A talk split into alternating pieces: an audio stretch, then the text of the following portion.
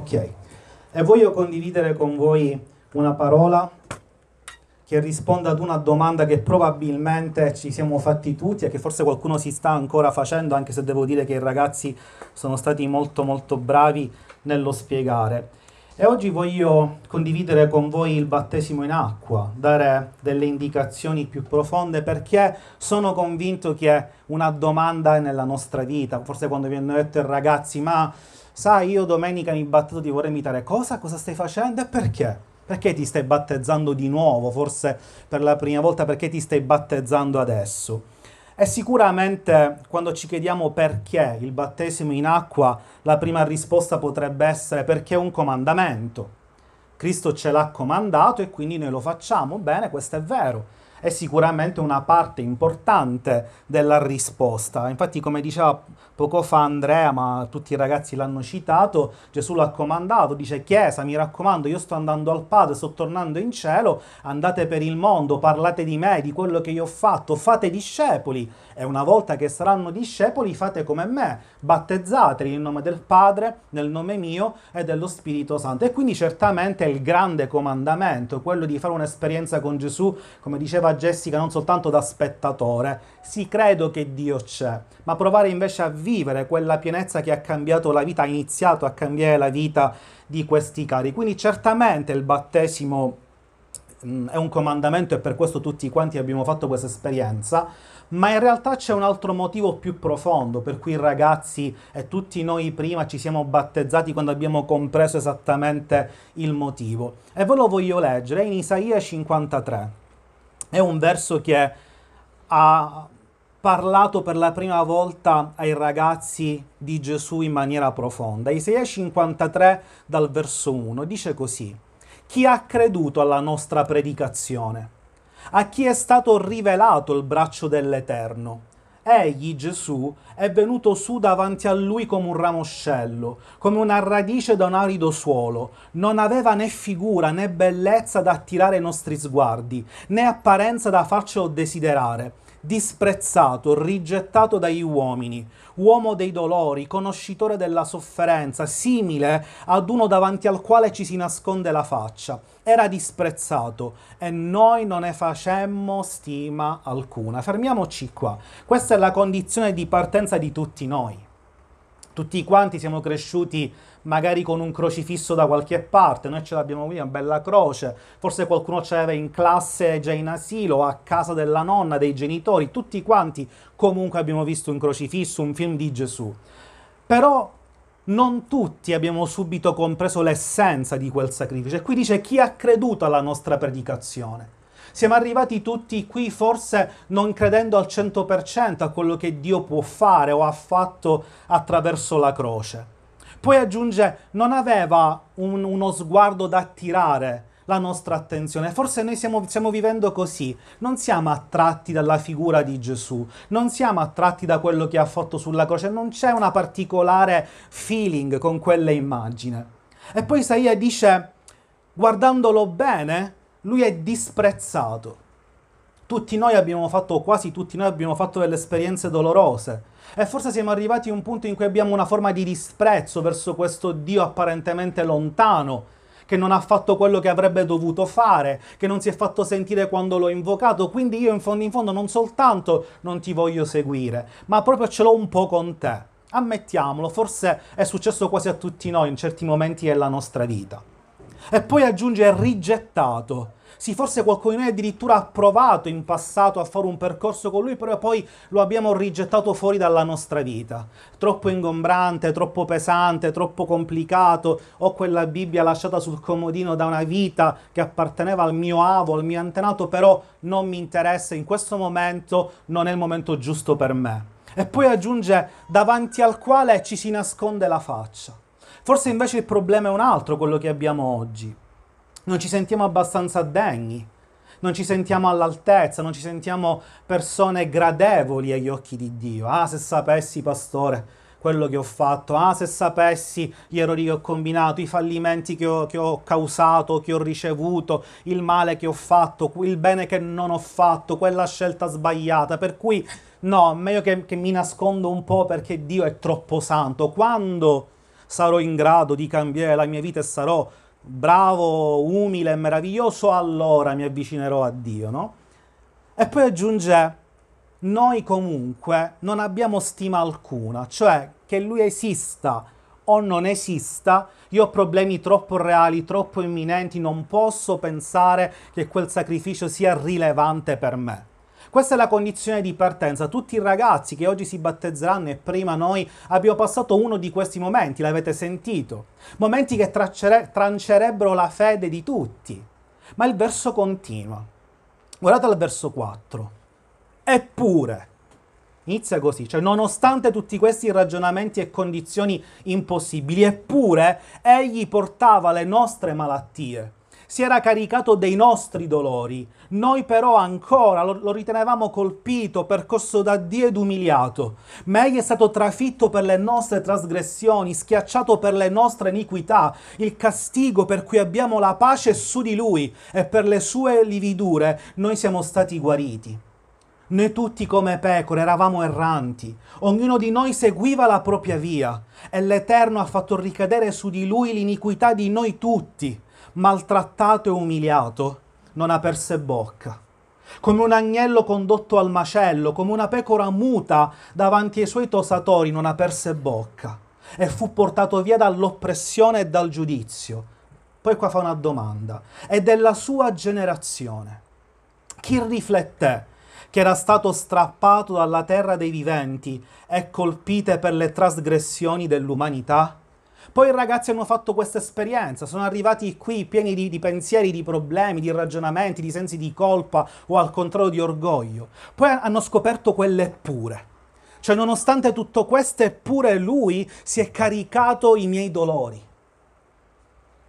Lui ha la potenza di caricarsi i miei dolori. Attenzione, se forse stai fraintendendo che noi stiamo predicando che essere cristiani significa non avere problemi, forse ci siamo espressi male.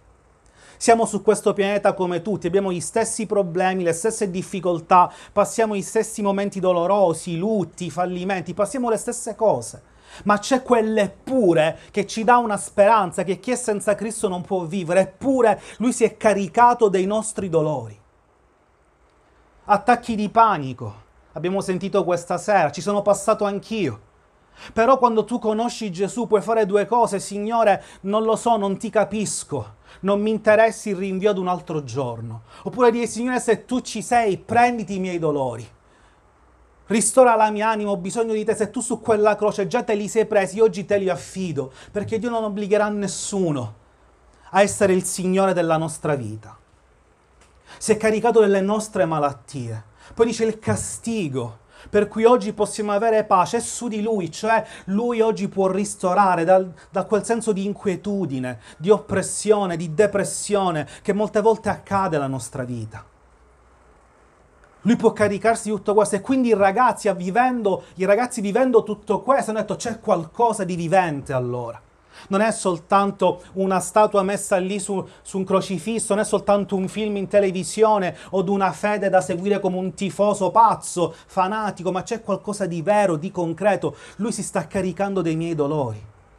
Speranza dove ancora c'è disperazione. Questo è il vero miracolo. Il miracolo non è che si risolva tutto così. Il miracolo è riuscire ad avere una speranza che non controlli, che non dipende da ciò che è esterno a te, ma che c'è e non ti puoi spiegare. Sorridere nella difficoltà, tornare a riposare con un'innata, forse umanamente insensata fiducia radicata in te che ti fa credere come mai prima qualcosa accadrà. Confido nel Signore, posso riposare serenamente in Lui. E questa non è religione, questa non è un rito, questa è un'esperienza che c'è o non c'è. Immaginate se i ragazzi fossero venuti qui a testimoniare e avessero detto sono venuti in questa chiesa, ma devo dire che, che mi trovo bene. Cosa avreste pensato? A un altro club magari. Perché i ragazzi sono venuti qui, alcuni addirittura in estate a 40 gradi? Perché qualcosa è accaduto dentro di loro hanno sperimentato che Cristo ha fatto qualcosa di reale, forse inspiegabile, ma che è scritto nella parola e questo ha fatto nascere loro il desiderio di battezzarsi. Sì, perché Questo fa la differenza. I ragazzi oggi sono qui perché vogliono rispondere a tutto il bene che hanno iniziato a gustare, perché c'è molto di più che Dio farà per la vostra vita, dicendo ok, se tu hai fatto questo per me, io ti voglio riconoscere nella mia vita. È la, il, primo, il primo modo in cui hanno riconosciuto Dio è come Salvatore. Tu non sei, come abbiamo detto prima, uno rigettato, eh, percosso da Dio e umiliato, come qualcuno può credere. Mischino, usignoruzzo, davanti al film. No, non è questo. Tu non sei un mischino che ha sofferto, che mi pare piatoso, e quasi tu lo vuoi aiutare. No, tu sei vivente. E quindi io ti riconosco come il mio salvatore. E infatti Romani 8, verso 8, questo verso per favore memorizzatelo, è semplice. Può cambiare veramente una vita e spiega il cuore di Dio. Romani 8:8. Ma Dio manifesta il suo amore verso noi in questo. Come ci ama Dio? Che mentre eravamo ancora peccatori, Cristo è morto per noi. E poi aggiunge, molto più dunque, essendo ora giustificati nel suo sangue, saremo salvati dall'ira per mezzo di lui.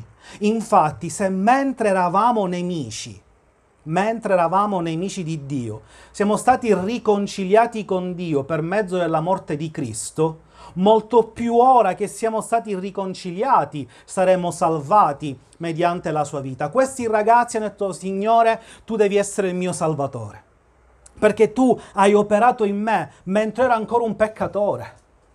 Perché qualcuno pensa che le chiese sono di due estremi.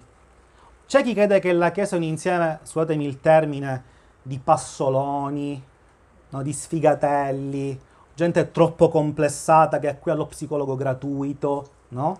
E quindi, vabbè dai, alla fine è gente così. E poi c'è un eccesso opposto, tutti i super santos. No, non posso entrare perché qua sono troppo santi, gente perfetta. Non è nell'uno e nell'altro. Cristo è venuto per tutti noi così come siamo. Mentre eravamo ancora peccatori, Cristo è morto per noi. Non guarda al tuo curriculum. Non ha aspettato che Andrea, Raimondo e Jessica facessero dieci mesi di studi per rivelarsi nella loro vita. Sono entrati qui in un modo e sono usciti trasformati. Noi diciamo sempre, a me non importa come entri da quella porta. Quanti peccati, quanti pregiudizi, quanti errori, perché non interessa a Dio, non perché non interessa soltanto a me. A me interessa come esci da quella porta. Perché se tu dirai sì, Signore, oggi io ti do la mia vita, tu uscirai trasformato da quella porta perché qualcosa di nuovo inizierà in te. Dice, mentre eravamo ancora peccatori, Cristo è morto per me. Questo è scioccante. Noi possiamo andare a Dio così come siamo, con i nostri difetti, perché Lui possa fare un'opera in noi. E dice, Lui ci ha salvati dal peccato. Vi ricordate, penso che tutti conosciamo questa frase, chi è senza peccato scagli la prima pietra, è entrata anche nel linguaggio comune. Frase detta da Gesù. Tutti siamo peccatori. La differenza è una, tu puoi continuare a vivere nel peccato, il peccato porta separazione, porta morte spirituale, ma delle volte anche umana. Sono peccati che ti uccidono proprio. Oppure puoi dire, Signore, io ti do il mio peccato io non ho nulla da poterti dare, ma io ho letto che tu ti sei caricato dei miei peccati su quella croce. Io ti do i miei peccati, Signore, perdonami, voglio ricominciare. Lui non ti dirà, ah ah, prima me lo devi dimostrare. Tu quante me ne potute fare? Anche se non avete mai letto la Bibbia, ma nei film di Gesù avete mai visto come, come Gesù faceva i miracoli, come parlava alle persone? Andavano a lui, cosa vuoi che io ti faccia? Signore, fai questo. Non chiedeva cosa hai fatto ieri operava perché lui ama così come siamo. E quindi i ragazzi hanno detto, Signore, tu sei il mio salvatore, tu mi hai salvato. E dice in questo verso che abbiamo detto, lui ci ha riconciliati. Cosa significa riconciliati, miei cari? Che lui ha tolto la separazione, che lui vuole operare nella nostra vita per darci un futuro ricco di speranza. Sì, la speranza. Cos'è la speranza per adesso? Stiamo lottando, chi, chi più, chi meno, per una parvenza di normalità. Non sappiamo cosa accadrà ai nostri figli, se potremo lavorare ancora, se ci vuole un pass per andare lì o per andare qui, cosa accadrà quarta ondata, quinta ondata. Non c'è da nessuna parte una speranza se non in Cristo Gesù che ha detto io sarò con te tutti i giorni. Se noi affidiamo la nostra vita, Lui opererà in noi. E dopo averlo scelto come Salvatore, e per questo sono qui questa sera questi cari, hanno fatto un'altra scelta l'hanno scelto anche come Signore e Padre eterno. Vi ricordate quando Gesù insegnò a parlare con Dio cosa disse? Quando tu parli con Dio, quando tu preghi, di così, Padre nostro.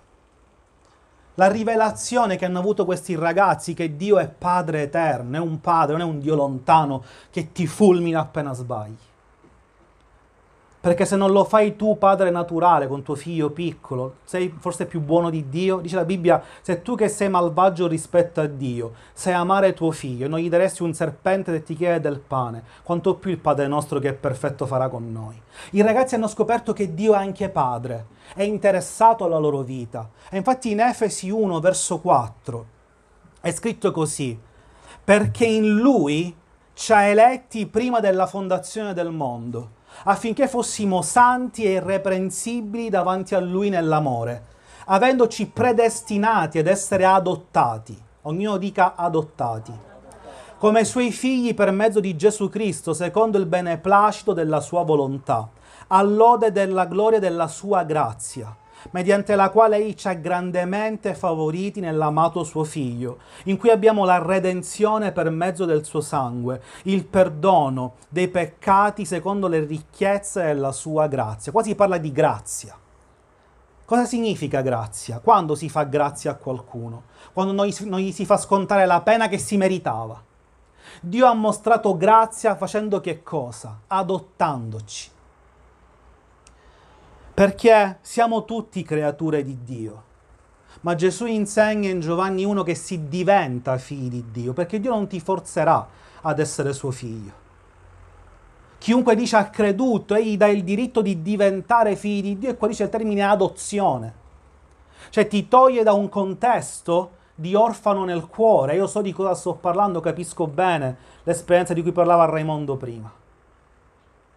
Ci toglie il dolore nel cuore, il senso di sentirsi un numero sperduto in una galassia di miliardi di persone e ti fa sentire quell'amore paterno, materno che nessun altro in quel momento ti può dare con la sua consolazione a parole. Vabbè, non ci pensare. Hai bisogno di qualcosa di più, di sentire un amore incondizionato. E qua dice lui ci ha predestinati. Cioè, prima che noi nascessimo, lui ha voluto proprio me. E preconosce il mio futuro. Sapete cosa significa? Non so se riesco a spiegarlo in maniera semplice, che Dio sa il mio prossimo errore anche verso di Lui, ma ha scelto di amarmi lo stesso. E se Lui, sapendo gli errori che farò a breve verso di Lui, mi ha scelto come figlio lo stesso, è perché Lui non può essere deluso. Lui ha un amore così grande che mi sceglie pur sapendo il mio futuro e sa che Lui comunque mi amerà. E mi ha adottato. Sapete cosa, cosa accade quando si adotta qualcuno?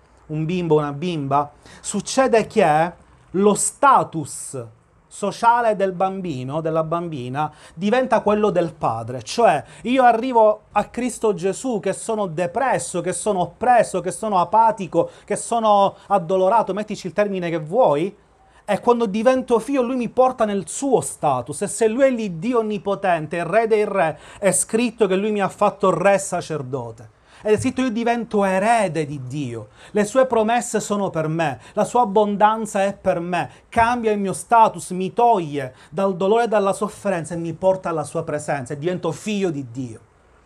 Quanto ci, come si dice in inglese, ci annaccheremmo se fossimo figlio del Presidente della Repubblica. Poi in Sicilia la raccomandazione è tipo cosa normale. Ma tu sei figlio di Dio.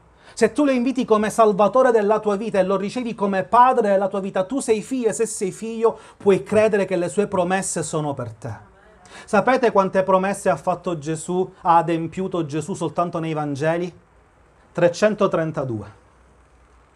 Ci sono almeno 332 promesse in Cristo Gesù che puoi reclamare nella tua vita. Se lo accetti come Salvatore, come Signore e Padre. E infatti Isaia 43, ci avviamo verso la conclusione, dal verso 1.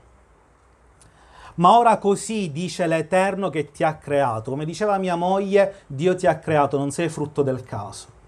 Che ti ha formato, quindi ti ha costruito come un abile artista perfetto perché Lui è perfetto. Non temere, perché io ti ho redento, ti ho chiamato per nome tu mi appartieni. Lui ci ha redento significa ci ha acquistati. Il tuo spirito, la tua anima e il tuo corpo sono acquistati da Lui così come sono. Non temere, quando passerai attraverso le acque, io sarò con te. O attraverserai i fiumi, non ti sommergeranno. Quando camminerai in mezzo al fuoco, non sarai bruciato e la fiamma non ti consumerà. Poiché io sono l'Eterno, il tuo Dio, il Santo di Israele, il tuo Salvatore. Ho dato l'Egitto come riscatto per te l'Etiopia, Sheba al tuo posto, perché tu sei prezioso ai miei occhi, sei onorato e io ti amo. Io do uomini al tuo posto e popoli in cambio della tua vita. Guardate quanto è personale Dio.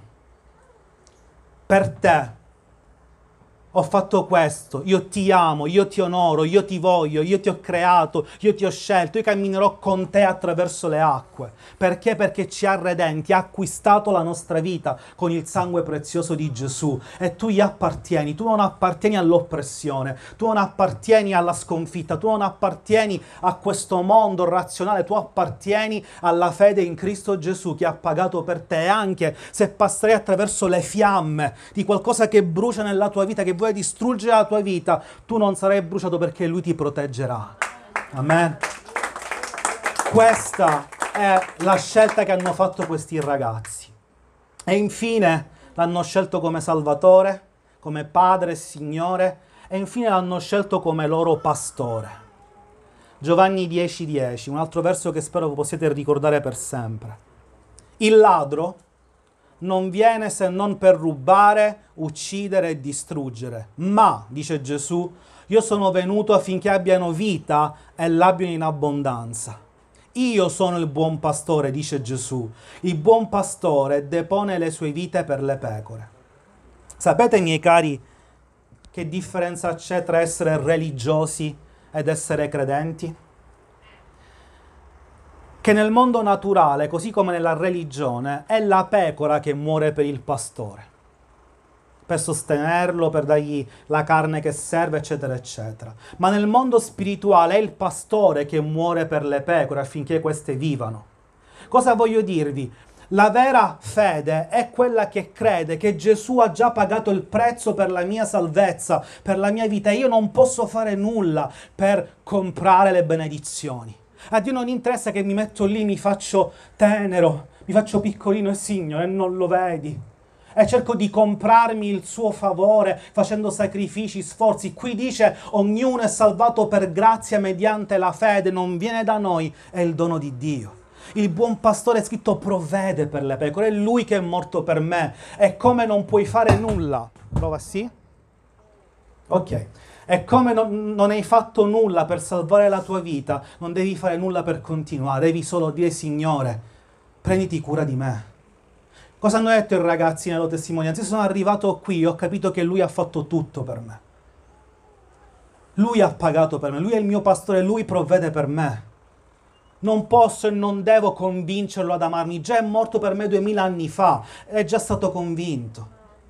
Devo solamente dire, Signore, ti do la mia vita. Questi ragazzi oggi stanno testimoniando questo. Sì, la morte del pastore. Perché il battesimo si fa così?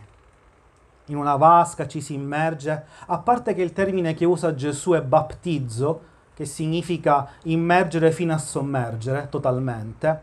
Non lo leggiamo, ve lo racconto io. In Romani 6 Paolo San Paolo ci racconta perché si fa così, perché Gesù si è immerso nel Giordano a 30 anni battezzandosi. E dice, quando noi ci battezziamo, noi facciamo una, una sorta di rito, tra virgolette, no? I ragazzi verranno con la loro maglia scura, e questo rappresenta il giorno in cui hanno fatto l'ingresso verso Cristo Gesù.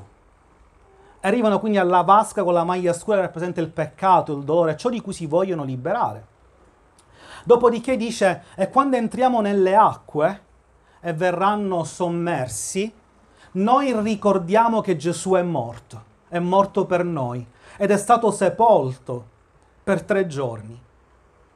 E noi crediamo che Gesù è morto per noi, questi ragazzi diranno. Quando poi noi riusciamo dalla, dall'acqua subito, non vi preoccupate, rappresenta che noi crediamo che Cristo è anche risorto, perché la morte non l'ha potuto trattenere, perché dopo che si è caricato dei miei peccati li ha lavati col suo sangue, questo l'acqua che scorrerà in loro. E quando li ha lavati col suo sangue io non sono più un peccatore ai suoi occhi. Attenzione miei cari, questi ragazzi non diventeranno perfetti quando usciranno dall'acqua. E per favore, Chiesa, non facciamo l'errore che appena questi ragazzi domani hanno un momento no, è meno male che ti sei battezzato. Bello, bravo, complimenti. Non è questo. Questi ragazzi non stanno dicendo che diventeranno perfetti, ma stanno dicendo due cose fondamentali. Io ho deciso, credo in tutto questo che ho rappresentato con l'acqua, col battesimo, e io dico una cosa soltanto, io il peccato lo odio e amo Gesù, ma il tempo per diventare perfetto sarà eterno. Semplicemente ho fatto una scelta e voglio dire davanti a Dio, davanti ai uomini, davanti al diavolo, che io seguo Cristo e anche se cadrò mi rialzerò, anche se sbaglierò prima o poi comprenderò, ma una cosa lo so che se adesso se cadrò, se sbaglierò ci sarà Cristo che mi prenderà per mano, è una Chiesa che mi aiuterà a centrare il proposito di Dio per la mia vita. E infatti poi questi ragazzi usciranno dalla, dalla vasca e andranno nello spogliatoio. E questo camminata verso lo spogliatoio rappresenta il nuovo cammino in Cristo Gesù, lavati col sangue di Gesù verso le promesse che Dio ha per la loro vita. E voglio quindi concludere, miei cari, intanto che Samu può raggiungermi, raccontandovi un episodio della scrittura e su questo pregheremo e poi avremo il momento meraviglioso dei battesimi. Per chi prende appunti si segni Atti 8. In Atti al capitolo 8 accade che un uomo, neanche c'è il nome, non era una persona famosa ai tempi di Gesù, ci dice che è un eunuco dell'Etiopia. Ed è un uomo molto molto ricco perché amministrava i beni della regina scritto dell'Etiopia, una persona importante. Quest'uomo un giorno si ritrovò nel suo calesse tra le polverose strade di Gerusalemme. E sapete, Dio dall'alto con tutti i miliardi di persone che c'erano, nota quello sconosciuto, non era neanche ebreo, quindi neanche era credente, no? E dice a Filippo, un discepolo, vai da quell'uomo, quell'uomo apparentemente insignificante, un puntino nell'universo, raggiungilo, perché voglio parlare alla sua vita. Allora Filippo vede passare questo carro, si avvicina a questo eunuco etiope e vede che quest'uomo stava leggendo il verso che vi ho letto io all'inizio che ha creduto alla nostra predicazione, si è caricato dei nostri dolori. E leggeva di Gesù e gli chiede Filippo a quest'uomo, comprendi quello che leggi? E quest'uomo risponde al verso 31, ma come potrei se nessuno mi guida? E Filippo gli chiese, vuoi che sia io a spiegarti cosa ha fatto Gesù, cosa significa la croce? E quell'uomo gli disse, siediti accanto a me. E così è scritto che Filippo gli lesse il verso che ho letto io a voi all'inizio, su Gesù, sulla croce. E la cosa scioccante è come rispose alla fine quell'uomo. Al verso 37, quell'uomo gli disse, ma scusami, ma allora cosa mi impedisce di essere battezzato? La risposta al sacrificio della croce produsse in quell'uomo la voglia di battezzarsi. E sapete cosa rispose Filippo? Se tu credi con tutto il cuore in Cristo Gesù, puoi. E quell'uomo rispose, verso 37, io credo che Gesù Cristo è il figlio di Dio. Basta.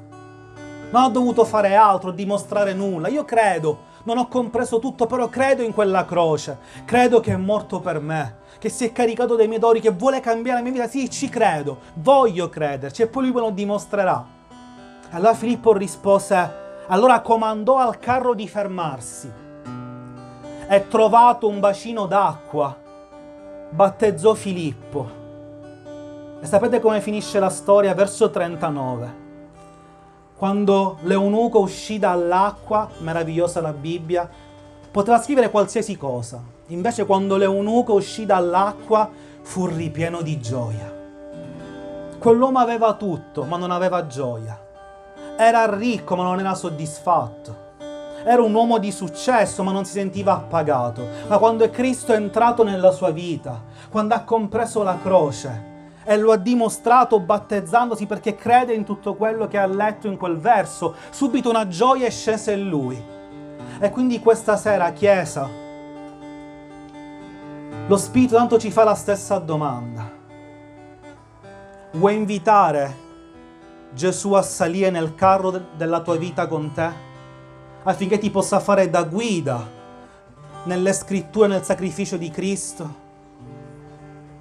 Cosa ci serve? Solamente dire questa sera, sai che c'è, Signore? Io voglio credere.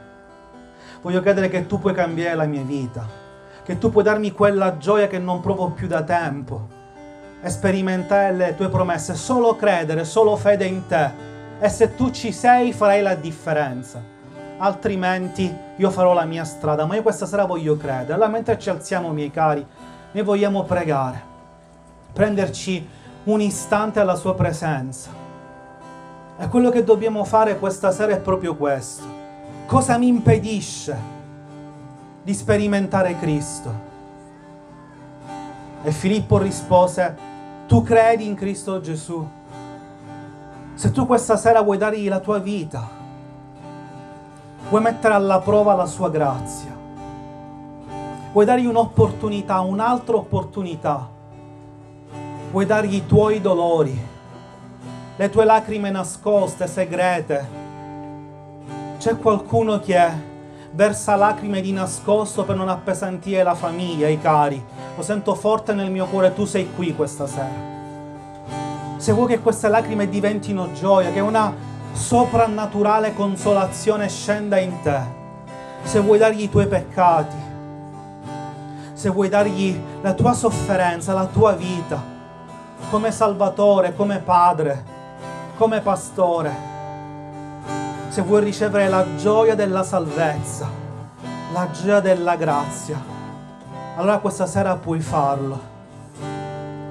Prendiamoci del tempo adorando il Signore.